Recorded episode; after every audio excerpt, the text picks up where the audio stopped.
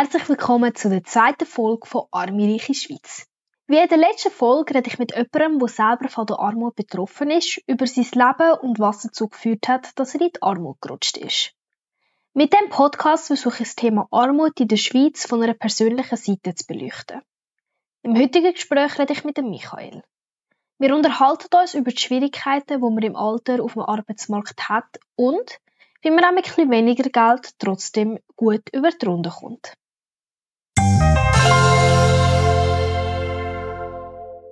Lieber Michael, ich freue mich mega jetzt heute mit dir das Gespräch führen zu können.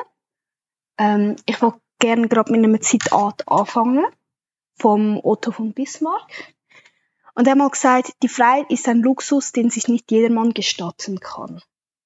Würdest du dem Zitat so zustimmen? Ähm, Freiheit ist ein wichtiges Gut von jedem Mensch. Ähm, ich glaube, man kann das auch mit Gold aufwiegen. Denn wenn wir die Freiheit nicht mehr haben,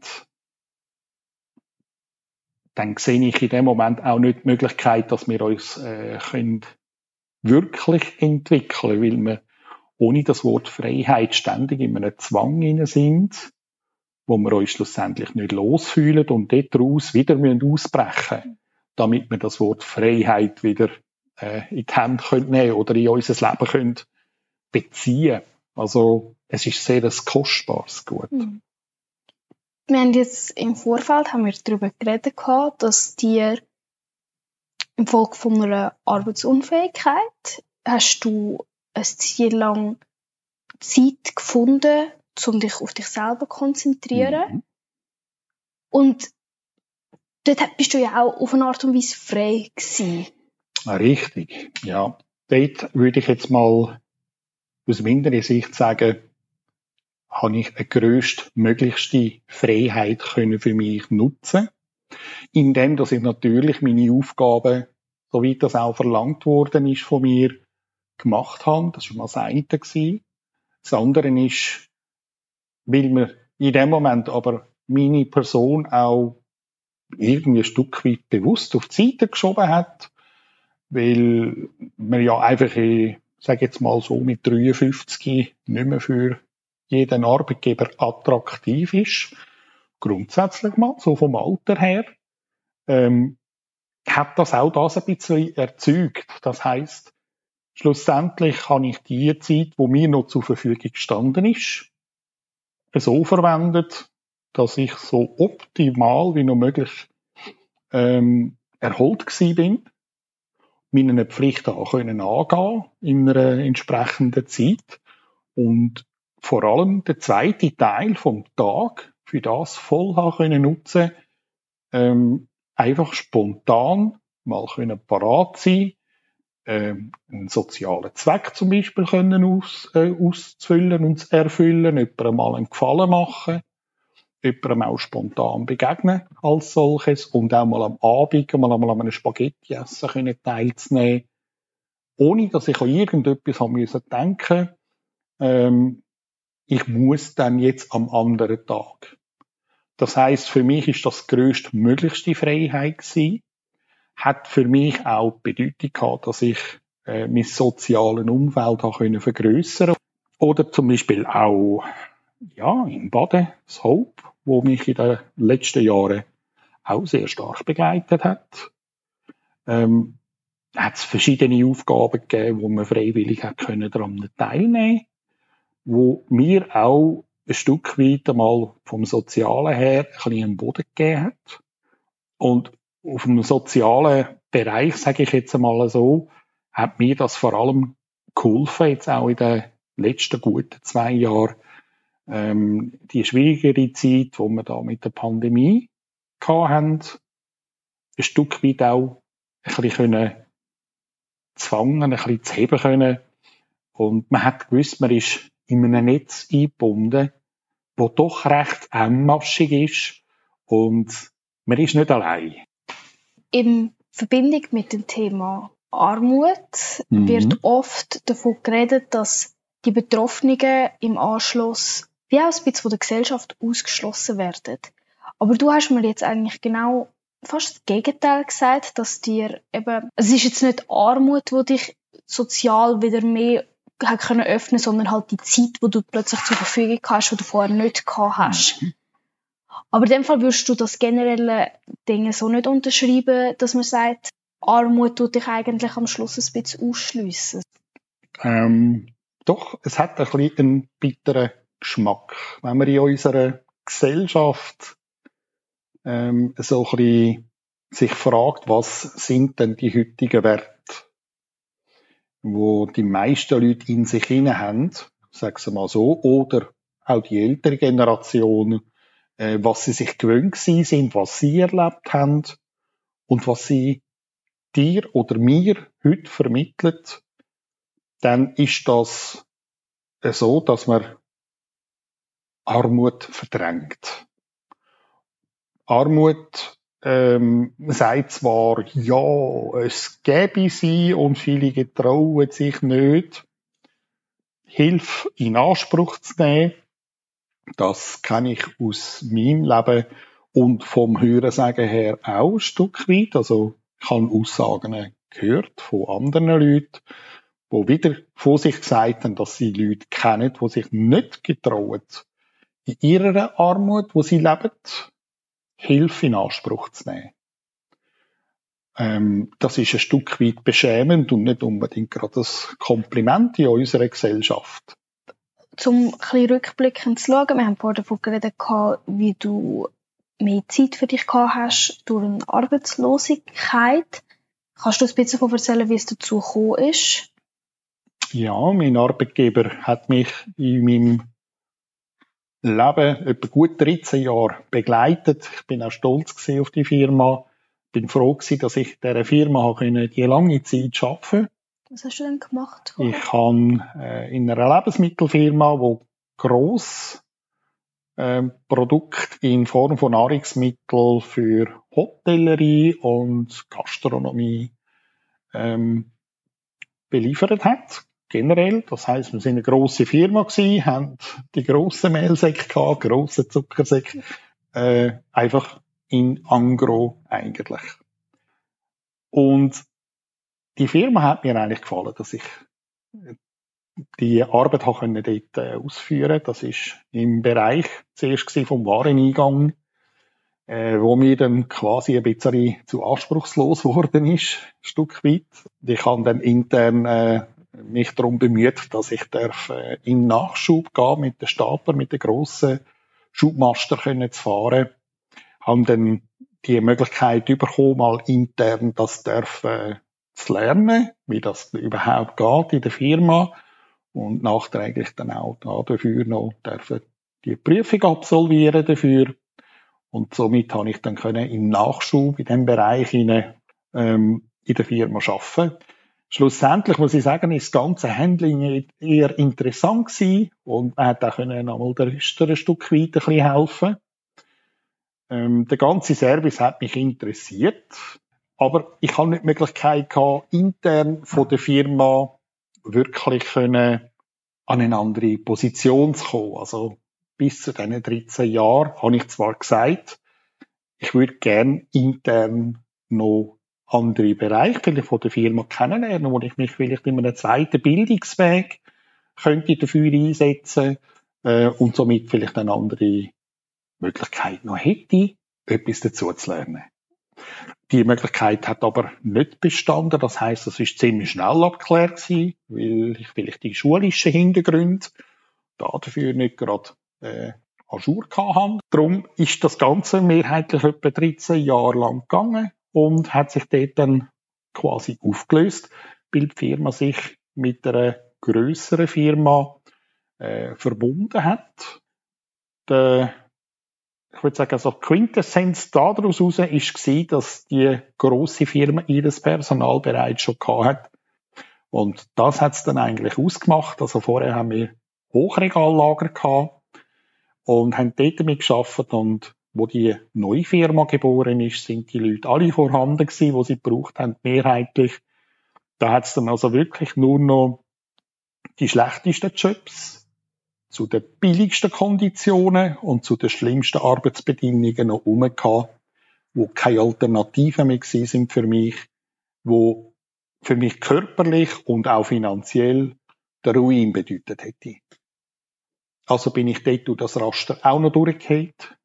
Das heißt, äh, dann kann man nicht noch partizipieren an dem ersten Arbeitsmarkt, wenn die Bedingungen so schlecht sind, dass man erstens mal gesundheitlich schon äh, das Problem, das ich auch schon seit über, was sind jetzt, über 25 Jahren habe, äh, kann ich da damit nicht kompensieren. Das geht nicht. Ich kann es nicht können verbessern.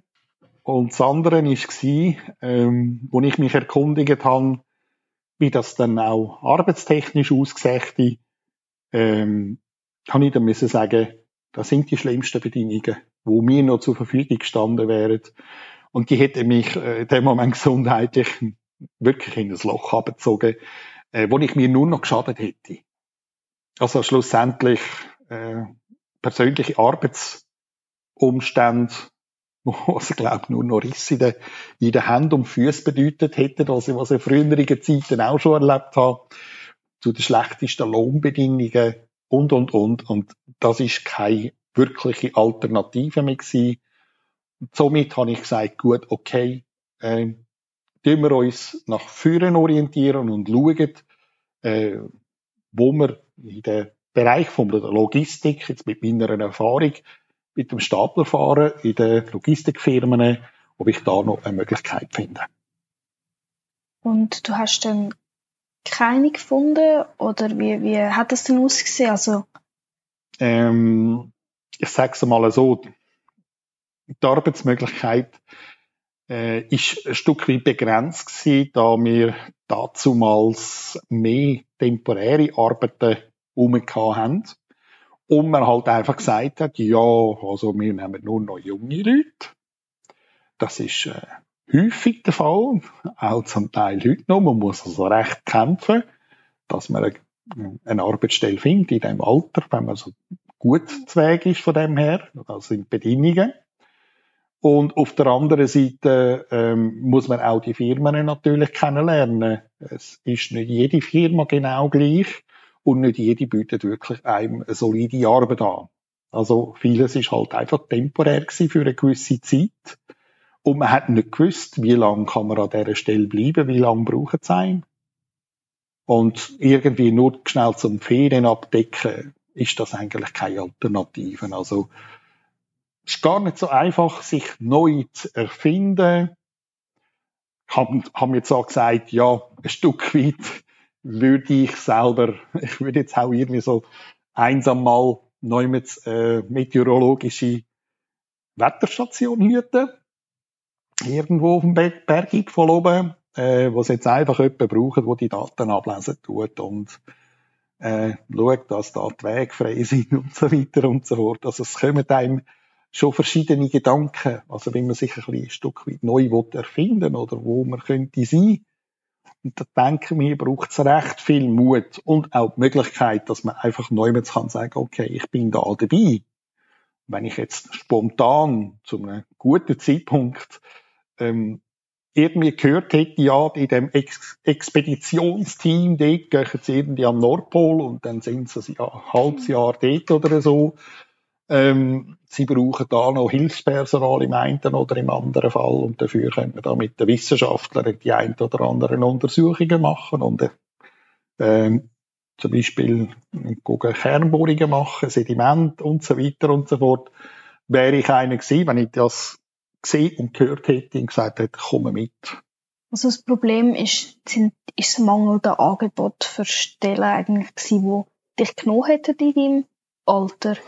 Ich würde sagen, grundsätzlich stimmt das. Ja, es ist nicht mehr so, dass man jetzt einfach die Leute massenhaft sucht, sondern nur noch die bestimmten Leute in dem Alter, das sieht man in den klassischen Stellenvermittlungsinserat, wo man ja schon fast äh, Google-Übersetzer braucht, bezwecklich psychologisch.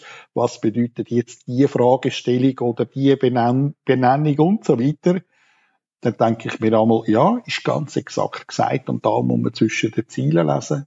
Und da schreiben sie zum Beispiel nur bis zu dem Alter und mehr nicht, was eigentlich nicht, nicht erlaubt ist. Also haben wir gesagt, gut, es gibt auch, es gibt andere Sachen, aber diesen Sachen muss man äh, frei begegnen.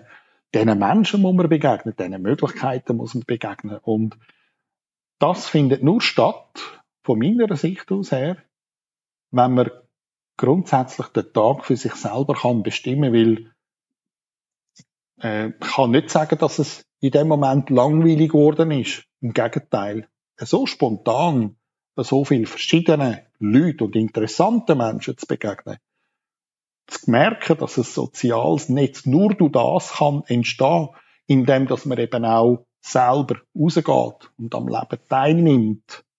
Und das heißt nicht, dass man einfach gefüllte Taschen hat, sondern ich sage jetzt eher, dass man in sich gefüllt ist, indem dass man sagt, man ist offen als Mensch, man begegnet diesen Menschen.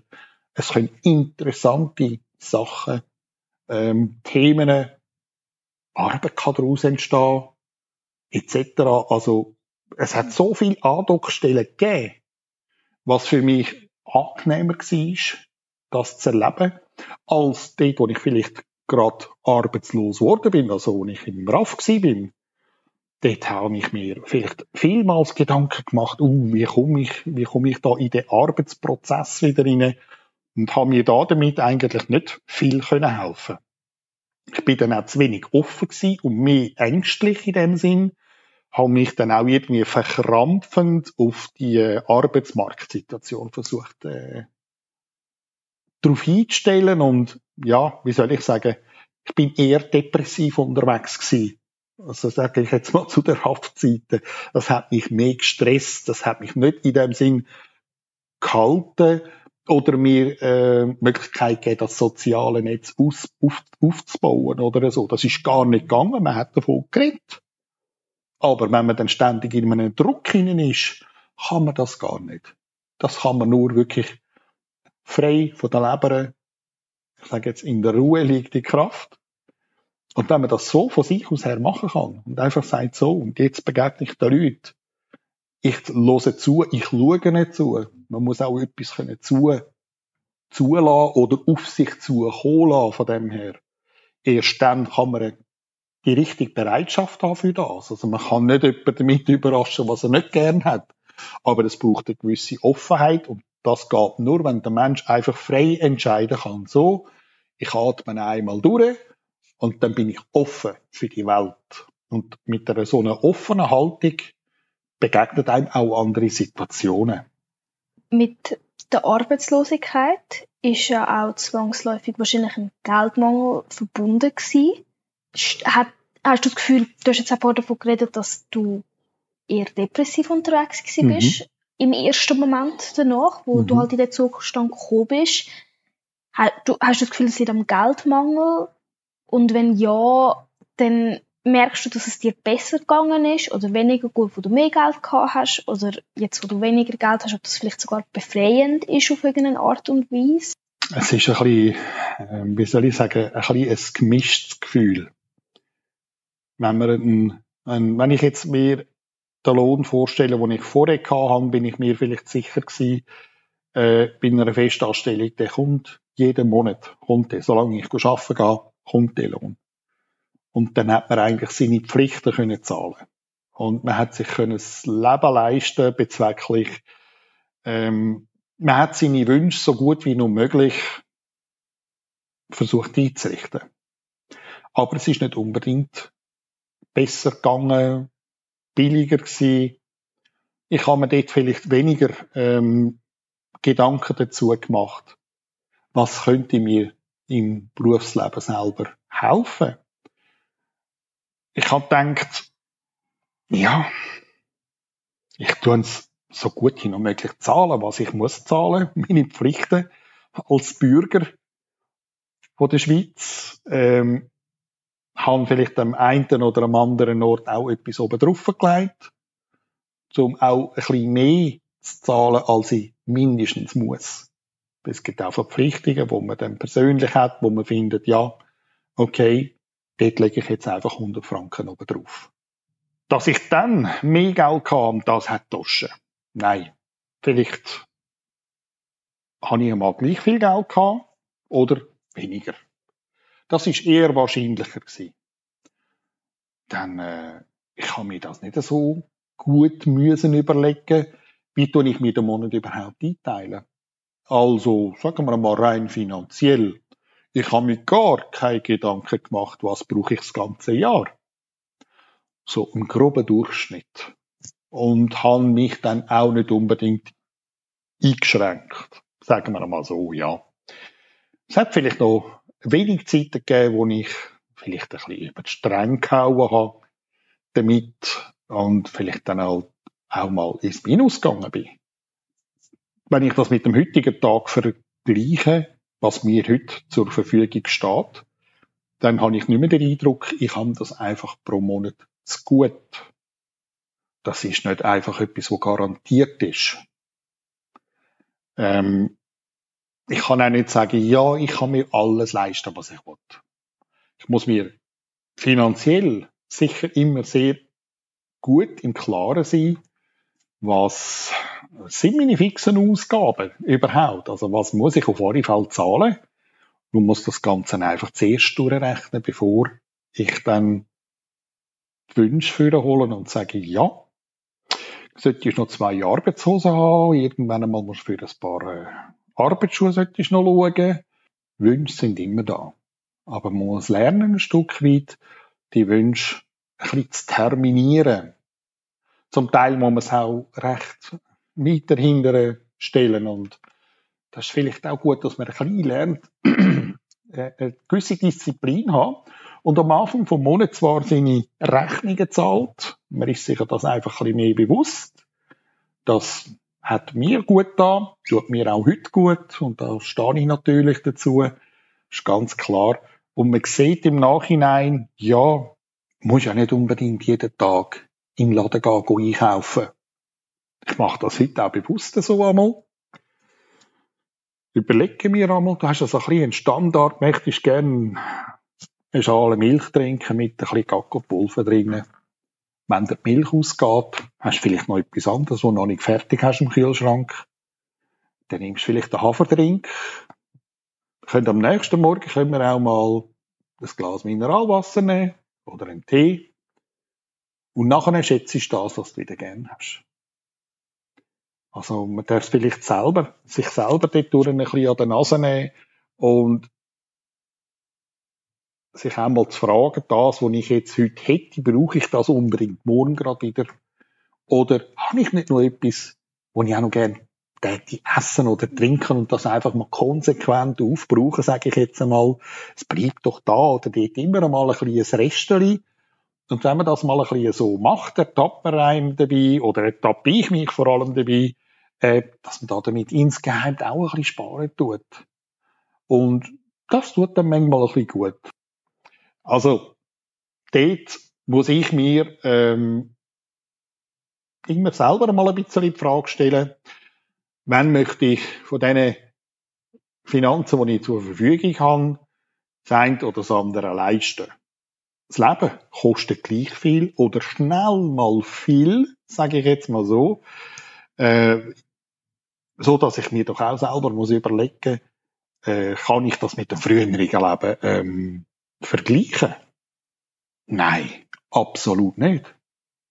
Also es hat sicher einmal früher Zeiten gegeben, wo ich, äh, ob es jetzt 100 oder 200 Franken fast pro Tag gewesen wären, in den allerbesten Zeiten, wo ich mich nicht darum gekümmert habe. Äh, und so kann ich heute nicht denken. Heute kann ich nicht einfach sagen, ja, heute 100 Franken, morgen 100 Franken und dann 100 Franken. Das geht nicht. Da muss man sich einfach bewusst sein, was man überhaupt ausgibt dann meistens bleibt ja wirklich nicht so viel übrig. Das ist mal das Erste. Zweitens, ja, man kann ja auch das, was man zur Verfügung hat, so ein bisschen als Schatz anschauen.